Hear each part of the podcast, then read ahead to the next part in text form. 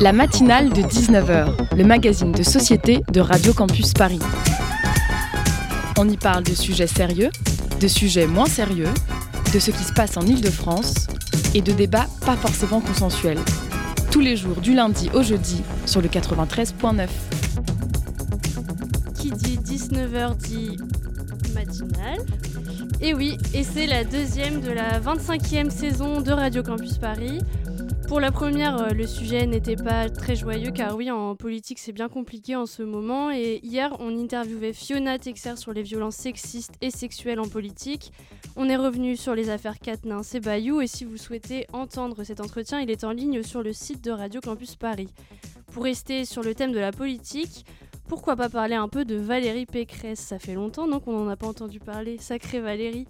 Le 7 mars 2022, donc elle était déclarée en lice pour la présidentielle. Elle est éliminée au premier tour avec 4,78% des voix. pardon.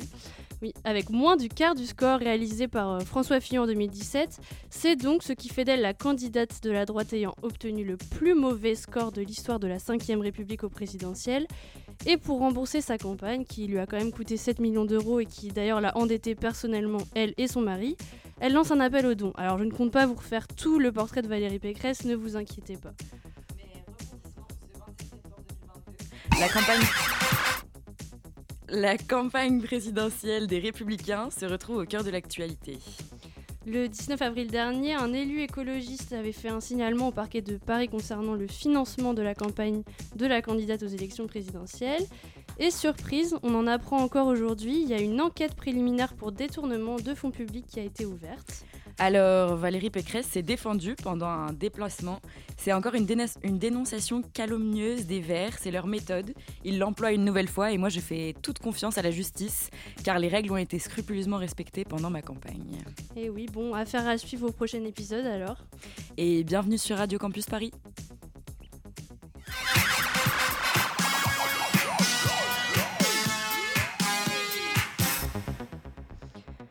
Programme de cette belle matinale, en seconde partie d'émission, on parlera du dispositif Talent 2024. C'est un appel à projet qui a été lancé par la mairie de Paris.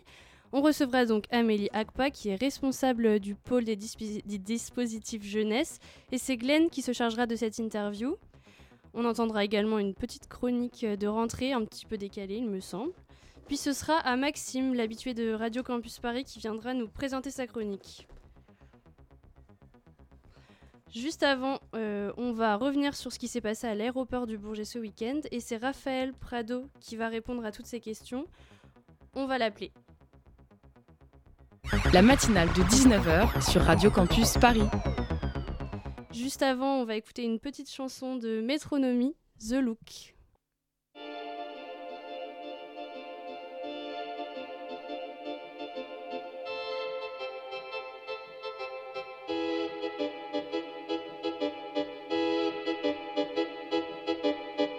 You'll get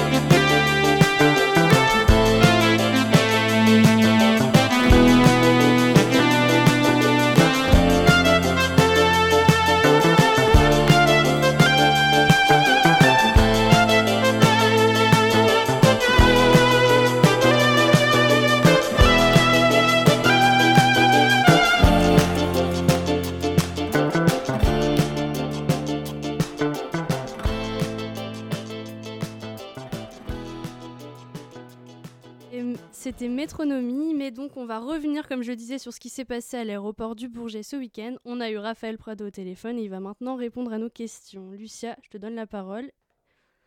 La matinale de 19h sur Radio Campus Paris. Aujourd'hui, dans le grand sujet de la matinale de 19h, nous allons parler du blocage qui a eu lieu ce vendredi 23 septembre à l'aéroport du Bourget. Une vingtaine de militants d'attaque et d'Extinction Rebellion ont perturbé le fonctionnement du terminal 1 de la plateforme francilienne spécialisée dans les voyages d'affaires afin de dénoncer l'usage de ces appareils très polluants par les ultra-riches. Nous accueillons ce soir Raphaël Prado, le porte-parole d'attaque, qui va nous parler de cet événement. Bonsoir Raphaël Prado, est-ce que vous nous entendez? Bonsoir, je vous entends très bien. Super. Euh, les activistes, donc, euh, vendredi dernier, étaient vêtus de blouses, de blanches tachées de sang. Le terminal était repeint à la manière d'une scène de crime. Certains tenaient une banderole où il était écrit criminel climatique. D'autres se tenaient près d'un compteur qui était censé illustrer le nombre de tonnes de CO2 économisées par le blocage. Le message est assez clair. Était-ce avant tout une action symbolique ou est-ce que le but était d'affecter réellement le trafic aérien?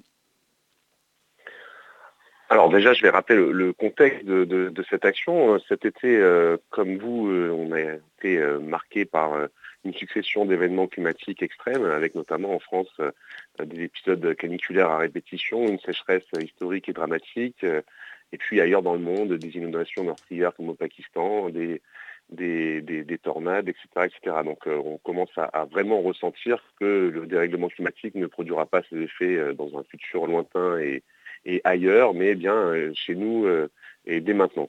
Et en même temps, on a assisté de manière un peu effarée à, aux pratiques complètement euh, irresponsables des plus riches. Alors notamment avec à l'aide de, différents comptes Twitter qui ont, ou Instagram qui ont, qui ont émergé et qui ont diffusé sur les réseaux sociaux des statistiques sur les émissions carbone des jets privés appartenant aux milliardaires comme comme Bernard Arnault ou euh, des yachts privés, des yachts, pardon, des méga yachts appartenant aux mêmes. Et donc on, s'est dit que en fait, euh, il n'était pas euh, acceptable, il n'était pas tolérable que pendant que toute la population était invitée à faire preuve de sobriété, pendant que le gouvernement décrétait la fin de l'abondance, eh bien en même temps les ultra riches continuent à euh, survoler les incendies avec leurs jets, continuent à, polluer de manière complètement démesurée avec leurs yachts ou continuent à jouer au golf pendant que le reste de la population se voyait imposer des, restrictions d'usage de l'eau. Donc on a lancé un appel qui est aujourd'hui euh, signé par plus de 10 000 personnes, que j'encourage à retrouver sur, euh, sur le site d'attaque, qui est un appel à désarmer les criminels climatiques et à ne pas laisser donc les ultra-riches et les multinationales détruire la planète. Dans cet appel, on appelait à des, actions pour investir et bloquer euh, donc les différents symboles de cette, euh, de cette déconnexion des ultra-riches et de leur, de leur mode de vie euh, totalement irresponsable, en bloquant notamment les aérodromes ou des des jets ou les ports auxquels sont amarrés les yachts. Alors, est-ce que cette action est, symbolique ou vise à bloquer? J'ai envie de dire un peu des deux. C'est-à-dire que là, concrètement, effectivement, il s'agissait d'empêcher les personnes d'accéder au terminal 1 du, du Bourget un vendredi après-midi en essayant de bloquer euh, les riches qui partaient en, week-end euh, avec euh, des jets privés. Maintenant, même s'il y a un caractère, j'ai envie de dire, concret, hein, même si effectivement certains vols, alors il y a un doute parce que la communication de l'ADP n'est pas très claire sur est-ce qu'on a empêché des vols ou pas, mais en tout cas il y avait bien quelque chose qui était de l'ordre du blocage. Maintenant, évidemment, ça reste symbolique personne à attaque ou à extinction rébellion ne prétend que pour régler le problème du dérèglement climatique, il suffit d'empêcher quelques jets privés de décoller pendant une heure. Par contre, ce qu'on a voulu faire passer comme message, c'était un message à l'opinion publique pour faire prendre conscience encore plus largement de cette, de cette injustice et au pouvoir public. Autrement dit, ce qu'on veut dire, c'est qu'il n'est pas possible, il n'est pas juste de demander euh, à la population des efforts, de demander par exemple euh, aux gens de se chauffer à 19 degrés ou de couper le Wi-Fi, et en même temps euh, de ne rien faire pour empêcher les ultra-riches de consommer des quantités astronomiques de, carburant et d'émettre des quantités astronomiques de CO2. Alors, bien sûr, qu'on ne se prenne, prenne pas sur mon propos, oui, il faut que nous réduisions collectivement notre, notre consommation d'énergie, il faut que collectivement nous fassions des efforts. Mais ça ne pourra pas être, ce qu'on pense, que ça ne pourra pas être accepté par la population s'il n'y a pas le sentiment qu'on demande des efforts à tout le monde. Et c'est vrai que ça peut sembler assez dérisoire que je coupe mon Wi-Fi ou que je fasse pipi sous la douche, si en même temps, bah, par exemple, pour prendre quelques chiffres, certains yachts peuvent consommer 4000 litres au 100 km et émettre en quelques semaines ce qu'un Français moyen émettra pendant, plusieurs décennies.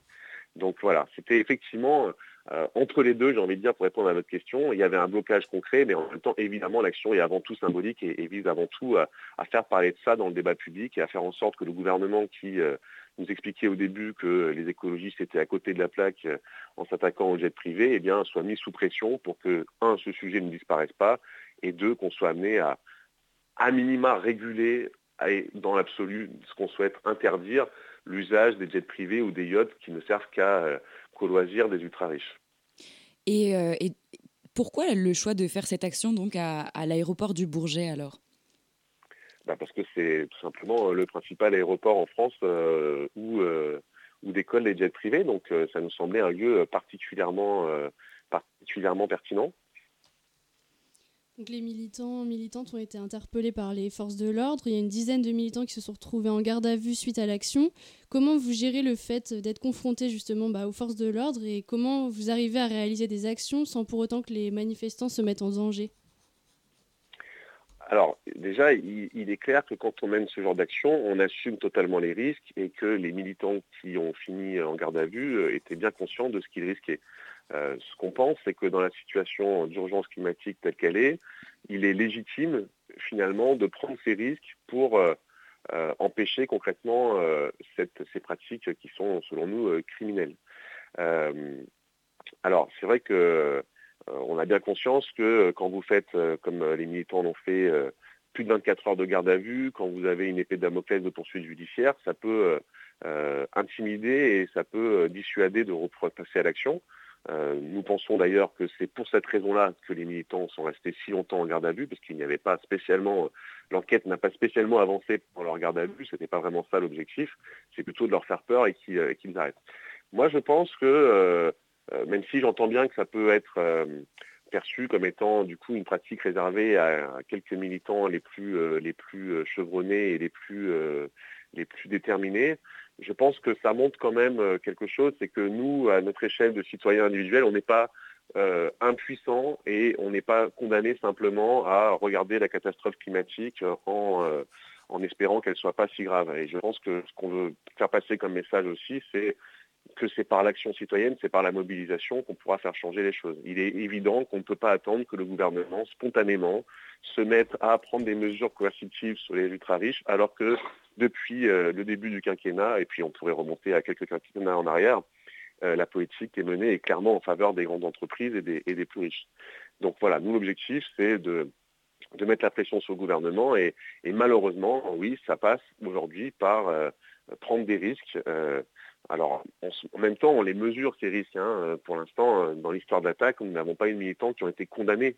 Euh, c'est-à-dire que quand nous faisons des actions de désobéissance civile, nous avons pleinement conscience que nous enfreignons la loi, mais nous pensons, par exemple, pour reprendre l'exemple du Bourget, qu'il est légitime de bloquer les jets privés de décoller dans la situation où nous sommes, et que finalement, ça fait avancer le débat de voir qu'il y a des militants qui sont prêts à prendre ces risques-là, et souvent, les actions de désobéissance civile, elles ont permis de faire évoluer la loi, ce qui est évidemment notre objectif.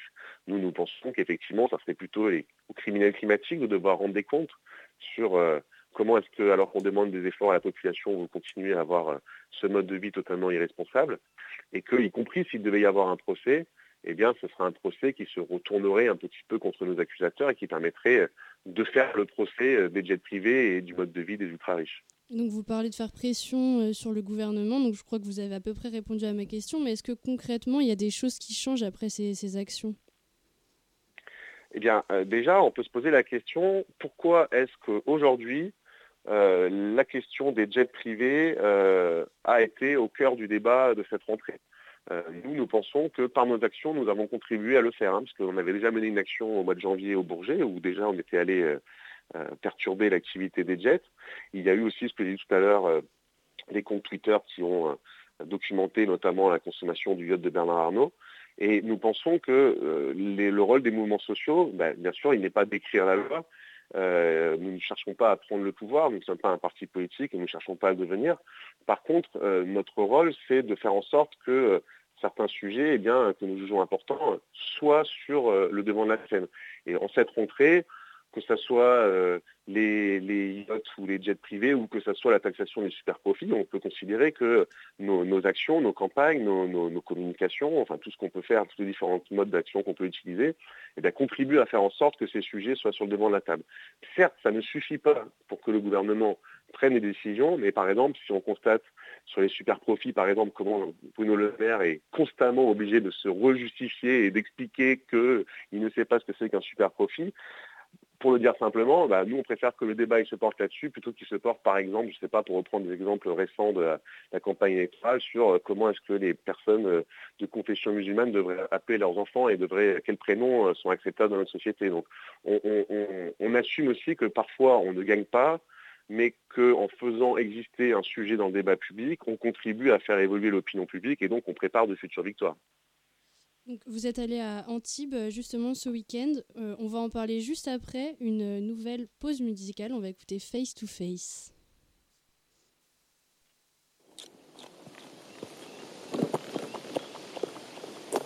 I can hear the river.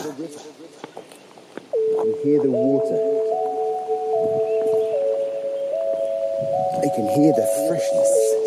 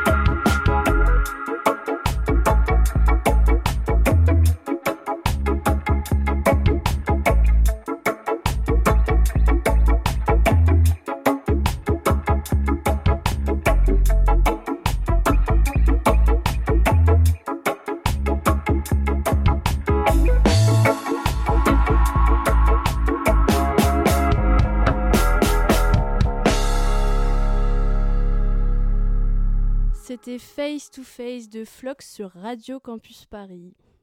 La matinale de 19h sur Radio Campus Paris. Et on se retrouve avec vous, euh, Raphaël Prado. Est-ce que vous nous entendez toujours bien? Tout à fait. Super. On parlait juste avant euh, cette petite pause musicale euh, de, du, samedi 24 septembre et de ce qui s'est passé à, Antibes, de l'action que, que, vous avez fait avec Attaque. Attaque a donc bloqué le quai des milliardaires pour dénoncer les, les méga yachts et vous y, étiez, vous y étiez, pardon, euh, Raphaël Prado. Que s'est-il passé lors de cet événement et que vouliez-vous dénoncer à travers lui? Alors bien sûr, c'est totalement cohérent avec ce que je vous ai expliqué tout à l'heure, puisque c'est en réponse au même appel à désarmer les criminels climatiques.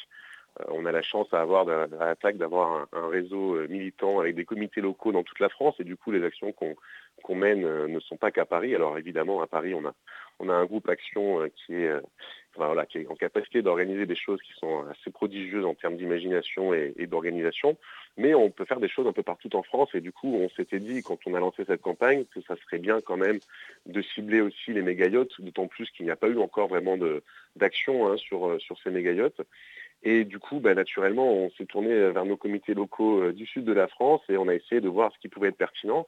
Et là, on s'est rendu compte, je vous avoue que moi, je n'étais pas au courant et que j'ai un petit peu euh, été euh, scotché de voir qu'à Antibes, au milieu du port, qui est déjà un des plus gros ports de plaisance de la Méditerranée, vous avez un, endroit qui s'appelle réellement, c'est pas nous qui l'avons appelé comme ça, qui s'appelle le quai des milliardaires. Vous regardez sur un plan, c'est écrit réellement comme ça. Et ce quai des milliardaires, il est fait pour accueillir des yachts qui peuvent faire jusqu'à 160 mètres de long. Euh, et sa particularité, c'est qu'il est fermé au public. C'est-à-dire qu'en fait, vous avez une digue qui, pendant très longtemps, permettait aux, Antibois, aux Antiboises et puis bien sûr aux nombreux touristes dans la région de se balader au bord de mer. Et puis un beau jour, il a été ni plus ni moins privatisé. Alors nous, on considère que c'est un, un symbole vraiment fort du séparatisme des riches et du fait qu'en fait les pouvoirs publics, puisque c'est bien les pouvoirs publics qui ont construit euh, cet endroit, euh, eh bien permettent aux ultra riches de se cacher derrière une barrière pour euh, polluer en toute impunité. Donc on s'est dit qu'il était pertinent, et puis c'est vrai que ça répondait aussi au mode d'action utilisé la veille à Paris, de bloquer ce lieu. Donc on est allé avec une quinzaine de militants et militants d'Attaque 06 et, de, et des quelques Marseillais également, on est allé euh, eh à ce portail, donc à ce lieu qui marque euh, la séparation entre l'espace public et l'espace privé. Et nous avons euh, bloqué avec nos corps, mais surtout avec une, chaîne, nous avons bloqué ce quai des milliardaires pendant, une heure. nous l'avons rebaptisé aussi, nous avons collé une fausse fausse carte, euh, une fausse plaque de rue, pardon, qui, le renommait euh, quai des, des, pardon, excusez-moi, le quai des milliardaires, du coup, devenait le quai des criminels climatiques. Et donc voilà, c'est le même message que je vous disais tout à l'heure, mais appliqué euh, au méga yacht.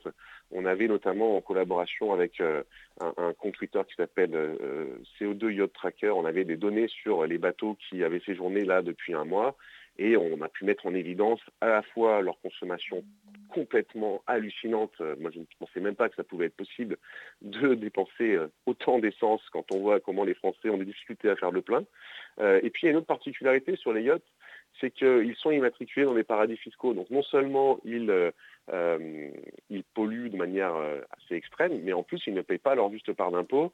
Et par exemple, donc euh, c'est toujours le, même compte Twitter qu'on remercie encore, CO2 Yacht Tracker, que je vous encourage à voir, qui est vraiment un compte d'utilité publique qui documente les trajets des différents yachts et leur émission de CO2 ainsi générée, a calculé du coup que ces 30 derniers jours, tous les yachts qui sont passés par euh, le, quai des milliardaires, eh aucun n'était sous pavillon français et les cinq premiers euh, pavillons représentés étaient tous euh, des pavillons de complaisance dans des paradis fiscaux avec au premier rang les îles Caïmans et ensuite Malte. Donc c'est quand même assez symptomatique. On a ici dans les yachts un symbole à la fois de l'injustice climatique, mais aussi de l'injustice fiscale avec des ultra-riches qui se pensent au-dessus des lois et, des pouvoirs publics, bien sûr, qui les laissent faire. Je précise qu'avoir un pavillon de complaisance, ça ne permet pas simplement d'échapper à l'impôt, ça permet aussi de contourner le droit du travail et du coup sur ces bateaux travaillent des salariés qui peuvent être français ou d'autres pays de l'Union européenne, mais qui vont se retrouver assujettis au droit du travail d'un paradis fiscal qui n'est pas spécialement en pointe et pas très regardant sur les conditions de travail. Donc euh, c'est quand même assez hallucinant quand vous achetez un yacht qui peut valoir pour certains 100, 180 euh, millions d'euros, euh, de faire des économies en échappant à l'impôt et en réduisant les droits des, travailleurs. Donc il nous a semblé que c'était un lieu qui était particulièrement emblématique de ce qu'on voulait montrer, ce séparatisme des riches et leur consommation totalement irresponsable. Et pour conclure euh, rapidement, on, voulait vous demander est-ce que nos auditoristes peuvent euh, adhérer à Attaque et est-ce que euh, peut-être participer par exemple à des actions comme celles que vous avez initiées vendredi dernier et samedi dernier Comment Est-ce qu'il y a un endroit auquel nos auditoristes peuvent se rendre? Bah, C'est très simple, vous allez sur le site d'Attaque, france.attaque.org. Là, vous pouvez signer l'appel à, à désarmer les criminels climatiques et du coup ça permettra qu'on vous tienne au courant. Vous pouvez bien sûr adhérer à Attaque, vous pouvez aussi faire un don si vous voulez simplement soutenir nos actions. Vous pouvez trouver les coordonnées des comités locaux euh, d'Attaque qui sont présents partout en France et vous rapprocher d'eux parce qu'effectivement, on peut l'annoncer, ce n'est pas une surprise, ce n'est pas une surprise, ce n'est pas un secret. Euh, les actions de ce type vont continuer dans les prochaines semaines et les prochains mois, notamment en, ligne de, de mire euh, la COP déroulera euh, au mois de novembre, on veut continuer à, porter dans le débat la responsabilité des ultra-riches, mais aussi de leurs multinationales, puisque les ultra-riches sont souvent, euh, dans l'immense majorité des cas, les principaux actionnaires des grandes multinationales. Donc on va continuer à se mobiliser. Vous pouvez simplement nous soutenir, vous pouvez récupérer du matériel que vous pouvez utiliser, mais vous pouvez aussi vous rapprocher de nous pour, pour passer à l'action avec Attaque. Hein. C'est vraiment cet appel des armées climatiques, c'est un appel à passer à l'action et on espère bien qu'on sera rejoint par de nombreuses personnes. Alors ensuite, je sais très bien que quand on est étudiant, et moi-même quand j'étais étudiant, le premier réflexe n'est pas spécialement l'adhésion. Hein. vous pouvez tout à fait participer à nos actions sans être adhérent d'attaque. Donc je vous invite à, vous rapprocher, euh, vous rapprocher d'attaque et vous trouverez toutes les infos sur le site d'attaque. Vous pouvez aussi euh, vous, euh, par la même occasion, vous abonner à notre newsletter pour être tenu au courant régulièrement des actions qu'on fait. Merci Raphaël Prado d'être venu nous parler d'attaque sur Radio Campus Paris ce soir. Euh, donc maintenant, bah, je vois qu'il fait pas très beau par la fenêtre, mais on va quand même écouter une petite chanson de Julien Granel qui s'appelle Vers le soleil. Vers le soleil, vers le soleil, vers le soleil, vers le soleil. J'ai passé la nuit à compter les étoiles sans raison, comme toujours. Et si le jour se lève,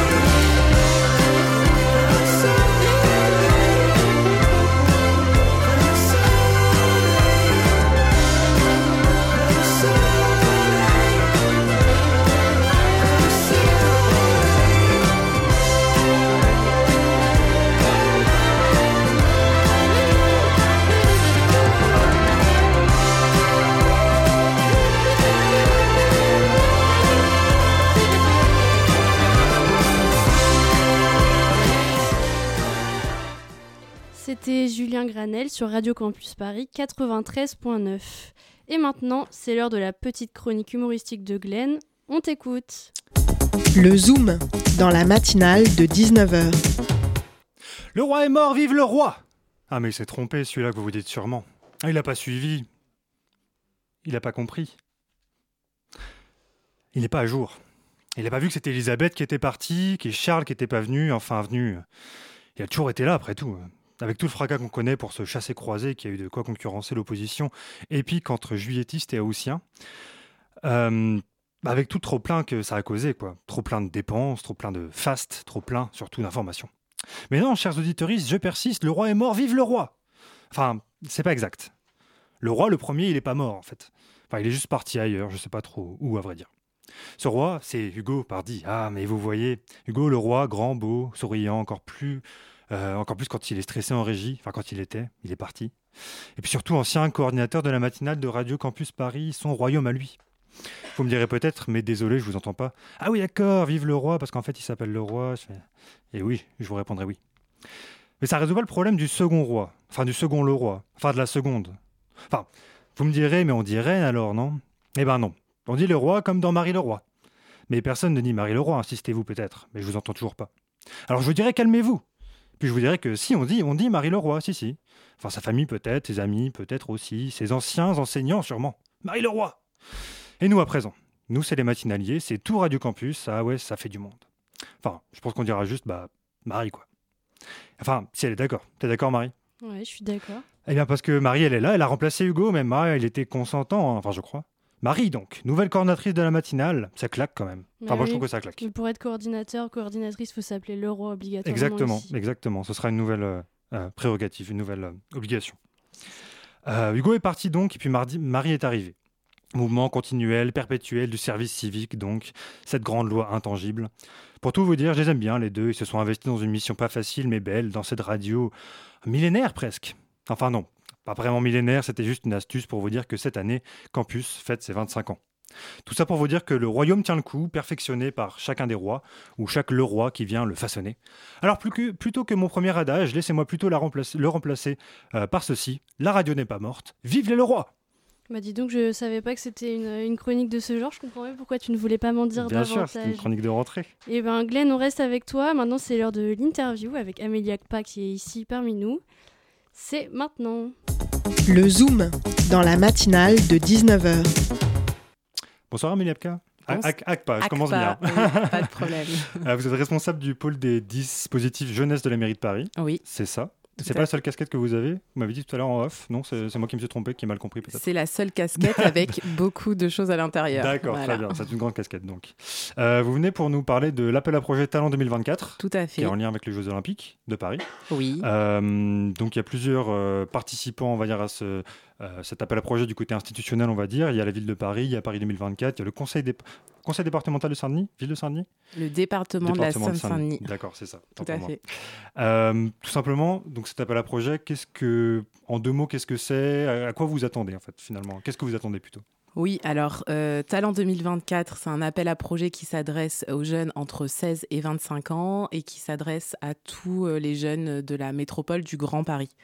Euh, donc il s'inscrit dans le programme de l'héritage des Jeux olympiques. Caractère premier, le mot premier, c'est euh, tous les projets qui sont innovants. euh, et qui peuvent euh, s'inscrire dans les valeurs de l'olympisme et aussi les valeurs euh, parti- particulières de, des Jeux Olympiques de 2024 portés par, par enfin, qui auront lieu à Paris. Mm. Euh, valeur de l'olympisme, excellence, amitié, respect. Voilà. Comment ça s'incarne dans un projet qu'on peut proposer par exemple?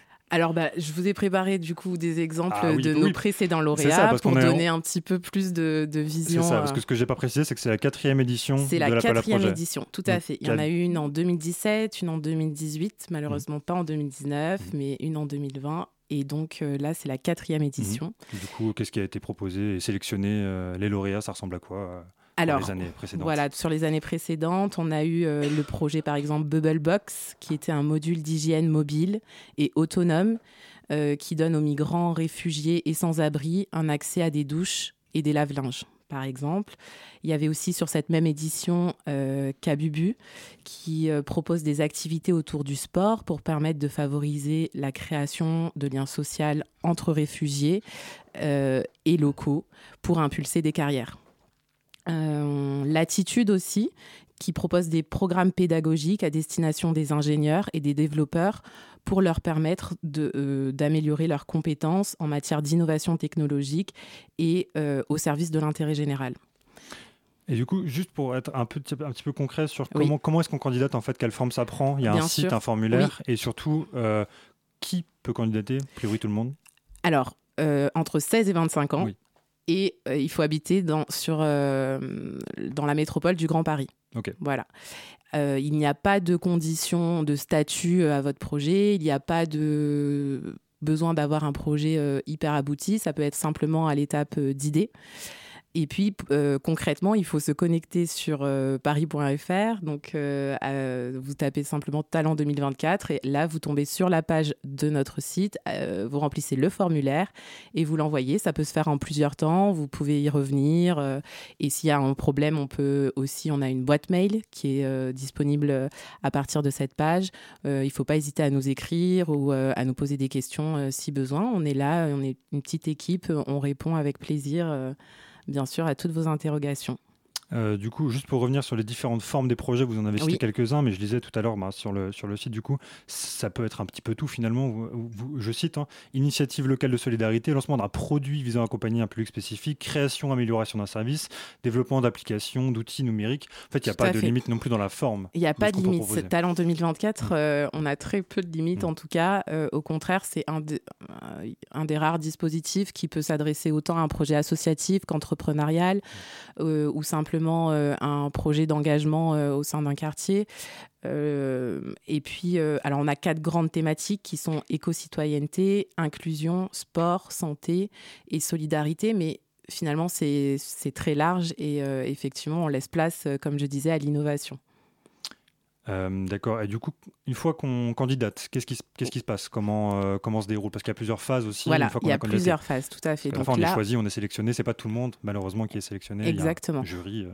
Donc là, on est en plein, en pleine période de, des candidatures. Donc, je vous invite à candidater. Vous aurez jusqu'au 24 octobre pour candidater. Ensuite, il y aura une première sélection qui va être faite. Euh, donc, il y aura 24 candidats qui vont pouvoir bénéficier d'un accompagnement entre le 12 novembre et le 1er décembre.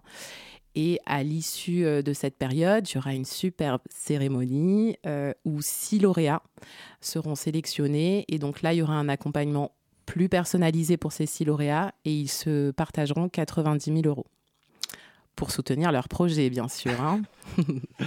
bien sûr. Euh, et du coup, un petit peu quelle forme ça prend on peut Si on prend l'exemple de ceux qui ont déjà eu la chance d'être lauréats, comment ça se passe aujourd'hui pour eux euh, Dans quel, euh, enfin, l'accompagnement? Est-ce qu'il y a des projets qui ont déjà vu le jour? Parce que la première édition, elle date de il y a 2017, 4 ans, 2017. Bah, je vais vous raconter justement hier, on a eu donc dans tout au long de la campagne de notre appel à projet, vous aurez l'occasion de découvrir ces anciens lauréats qui ont, en tout cas ceux qui ont euh, bien voulu euh, participer et nous faire un petit retour d'expérience. Donc ça aussi, c'est très intéressant pour nous de savoir ce qu'ils sont devenus, de les suivre. Et donc dans ce cadre-là, euh, on a revu d'anciens lauréats donc, qui ont bénéficié de plusieurs dispositifs de la ville de Paris, dont Quartier Libre, que je pouvais pas, dont je parlais en off tout à l'heure, mmh. et qui, ont, qui ont effectivement des moyens financiers énormes alors qu'ils ont commencé euh, avec les, les, aides euh, qu'on leur a attribuées. Donc euh, oui, c'est très... Ça, ça, prend forme, ça prend de l'ampleur. Et effectivement, maintenant, avec du recul, depuis 2017, on a quand même des projets qui, qui, ont pris de l'ampleur. Ok. Bah écoutez, c'est la fin de cette interview. Je rends, la, main, je rends la main à Marie. Eh bien, merci Amélie Akpa d'être venue merci à vous. Radio Campus Paris. Maintenant, on va écouter une petite chanson de Naman. C'est My Days.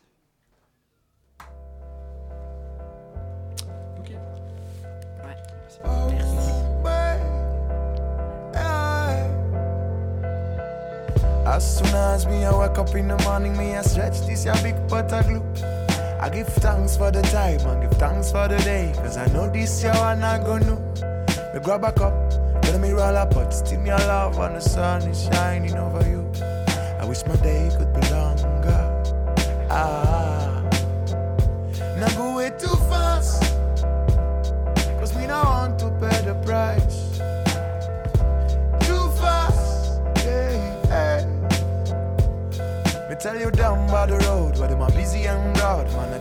Chill love what me I do. But they a kick back a tease, man, I smile in the breeze. When you come up the way fi pass you. Me give a kiss, use it like a glue. Cause me not go run all the day after you. I wish my day could be longer. Ah, switch up my days. Cause me not want to pay the price. Them run away, away, away, away, away. Switch up my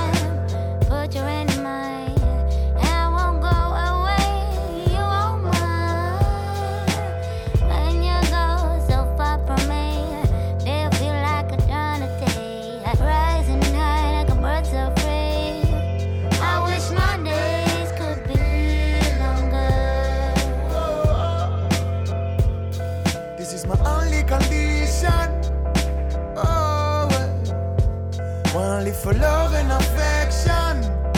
Whoa, one with your love, I'm a nation. Yeah. Switch off my day.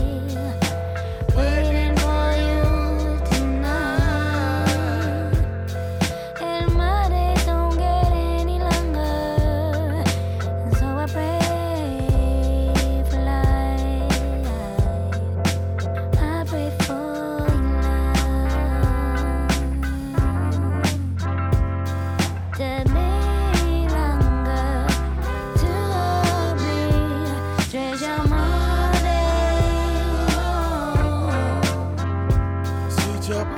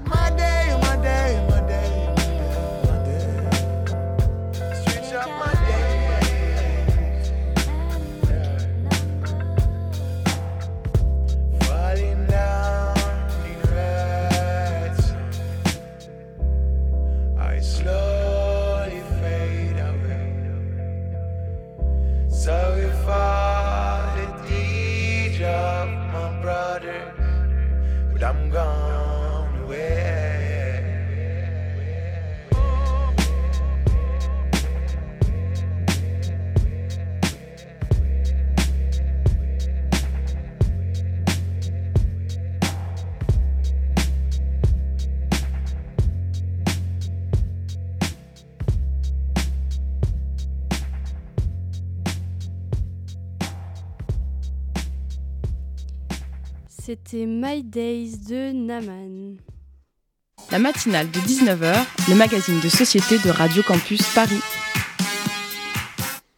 Parlons écologie, toujours certaines associations ont décidé de forcer les gens à prendre conscience du risque climatique.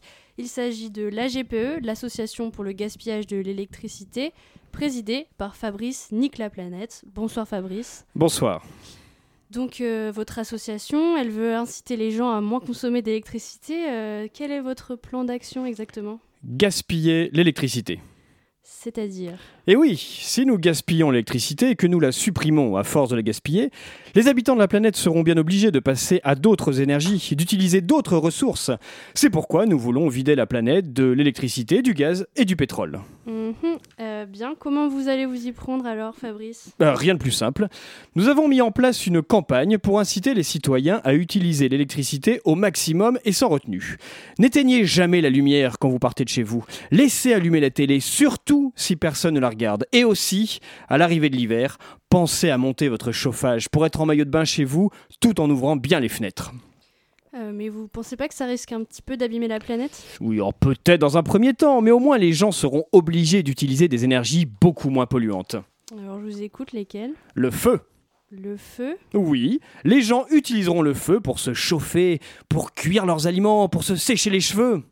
Alors euh, d'accord, mais ça va pas remplacer l'essence, les gens ne pourront pas se déplacer avec le feu, je crois, Fabrice. Ah, Si je mets le feu au studio, je peux vous garantir qu'on va tous courir très vite. Mhm. Et vous conseillez quoi exactement à nos auditeurs et auditrices euh, pour gaspiller l'électricité du coup? Rien de plus simple. Tout d'abord, quand vous regardez la télé, ne zappez pas et achetez autant de télé que vous regardez de chaînes. Moi, par exemple, j'ai une télé dans le salon, dans ma cuisine, dans ma chambre, dans ma salle de bain et dans mes toilettes. Je les laisse allumer en permanence, mais chacune sur une chaîne différente. Ainsi, si je veux regarder TF1, je reste dans mon salon. Si je veux regarder la 6, je vais dans ma salle de bain, etc., etc. Alors vous, j'imagine que du coup vous n'allez pas boycotter la Coupe du Monde de football. Ou certainement pas, au contraire. J'ai même fait livrer des radiateurs électriques pour envoyer au stade de foot du Qatar. Euh, pourquoi faire? Eh bien comme ça, les radiateurs chaufferont les stades climatisés et il faudra acheter d'autres climatiseurs pour baisser la température des climatiseurs sans les éteindre. De la même façon, j'invite tous les supporters présents dans les stades à apporter chacun un four à micro-ondes ainsi que des spaghettis froides Alors vous parlez de spaghettis froides, pourquoi des spaghettis froides? Pour les réchauffer au micro-ondes. Évidemment, et j'imagine que vous incitez les milliardaires aussi à utiliser leur jet privé comme on en parlait euh, tout à l'heure. Mais plus que jamais, je leur donne même des nouveaux conseils. Prenons un exemple. Si un milliardaire habite rue du Cardinal Lemoine, dans le 5e, et qu'il souhaite acheter du pain dans une boulangerie de la même rue du Cardinal Lemoine, je lui conseille de prendre sa voiture, si possible un gros SUV, d'aller jusqu'à Roissy, qu'il prenne son jet privé jusqu'à Bogota, qu'il reparte de Bogota sans sortir de l'avion jusqu'à Roissy, qu'il prenne sa voiture de Roissy jusqu'à la rue du Cardinal Lemoine, et qu'il achète son pain. C'est une bonne idée ça Fabrice, merci. Et vous allez faire quoi ce soir alors? Je vais brancher 633 sèche-cheveux que j'ai achetés pour les laisser allumer en permanence pendant que je dors. On vous souhaite bonne chance alors. C'est la fin de cette matinale euh, de 19h. Alors en réalité, c'est pas Fabrice que vous avez entendu, c'est Maxime, euh, un habitué de la radio. hein. Ça fait 15 ans qu'il est ici. J'étais encore très jeune d'ailleurs quand, quand tu as commencé à venir. Euh, Merci, Marie. Bah, merci à tous les auditeurs et auditrices de nous avoir écoutés. À la c'était Jefferson et Jonathan. Et Marie Leroy était à la coordination de la matinale. Demain, on recevra un représentant CGT de la Sorbonne Nouvelle pour nous parler des incidents qui se sont produits la semaine dernière et qui impactent encore les étudiants et les étudiantes de la Sorbonne Nouvelle. Et on parle du Canchus Festival, un festival écolo. Donc oui, ça ce sera demain. On remercie également euh, Amélie Akpa qui est venue euh, en studio pour euh, répondre à nos questions sur le dispositif Talent 2024. Et je le rappelle, on a eu Raphaël Prado au téléphone qui parlait de d'attaque et du, du blocage de l'aéroport du Bourget. On cherche encore des bénévoles, venez nombreux, nombreuses. Il y a plein de choses à faire à la radio. Vous pouvez faire des chroniques, des reportages, des interviews, de l'animation comme on est en train de le faire euh, en ce moment. Restez branchés sur 93.9 FM et merci de nous avoir écoutés.